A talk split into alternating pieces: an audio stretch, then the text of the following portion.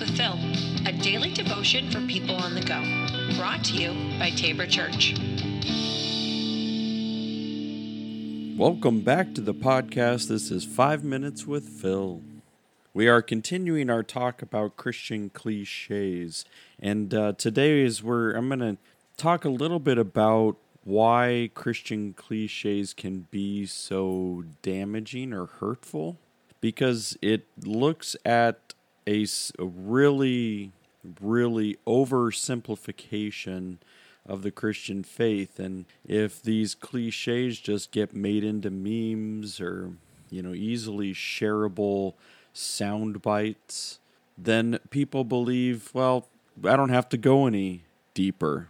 It can lead us to believe that somehow this is just all just a simplistic way of doing things. And I believe that the Christianity has a deeper aspect to it that challenges us to go deeper and not just to be able to take everything on these surface level memes, these easy sound bites, but it actually challenges us to go deeper.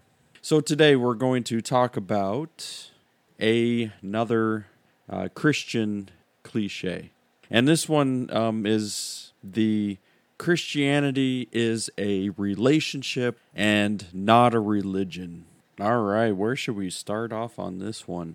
You know, because this one, I mean, it really, as the other cliches have been, again, there's these versions of truth, and it sounds good.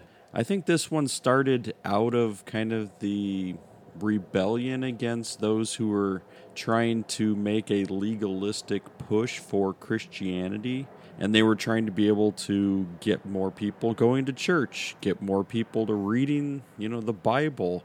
And when you're trying to require all of these as a means by which you are going to be a Christian, it's like, wait a second, we're we're turning everything in to the law. So there were books written and you know like this is about a relationship, it's not about religion, you know, and and I think it was a real push, pendulum swing towards the opposite direction so that we could talk more about relationship than we would have to talk about religion. But here's the problem. Christianity is a religion. Textbook definition of religion is right in Christianity. So we can't say that Christianity is not a religion. It is. Jesus was a religious person. Jesus followed a standard um, out of Judaism that was a religious set of codes, right? I mean, Jesus came to fulfill the law, not to abolish the law. Right. And so when we are looking at all this, it does, we want there to be another aspect to this because we don't want, and Jesus doesn't want people just to follow along with something, just check it off. I went to church, I did my prayers, I read the Bible, check, check, check, got it all. I'm a good Christian. Jesus is trying to get to the heart he doesn't want us to just do things religiously for the sake of religion. Instead, Jesus is saying, but what does God really want from you? What is God really after? He's after your motivations. He's after the why. Why are you doing it? Why do you want to be a part of this religion? And so, if we really just kind of took that that terminology and we can you know really just turn it into a simple statement that Christianity is more than just a religion. It's a, a relationship.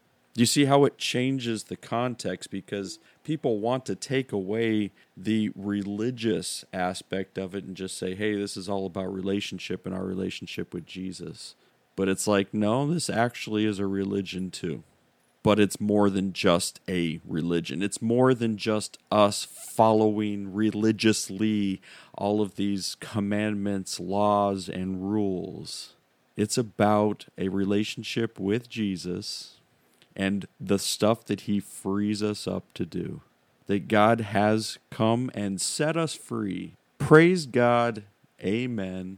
But we also know that we've been set free not just to return to a life of slavery, but being open and free to do good works.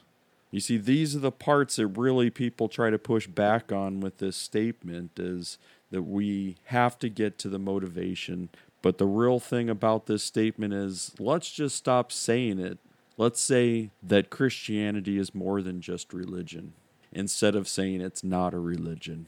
Because it clearly is, and we follow Jesus in every area of our life, not because we have to, not because it's part of a rule, but because of what Jesus has done, and He's set us free for a purpose so that we can be free to love and serve our neighbors. Hope that sorts things out. We'll get to another one again tomorrow. Until then, have a great day, and we will see you then.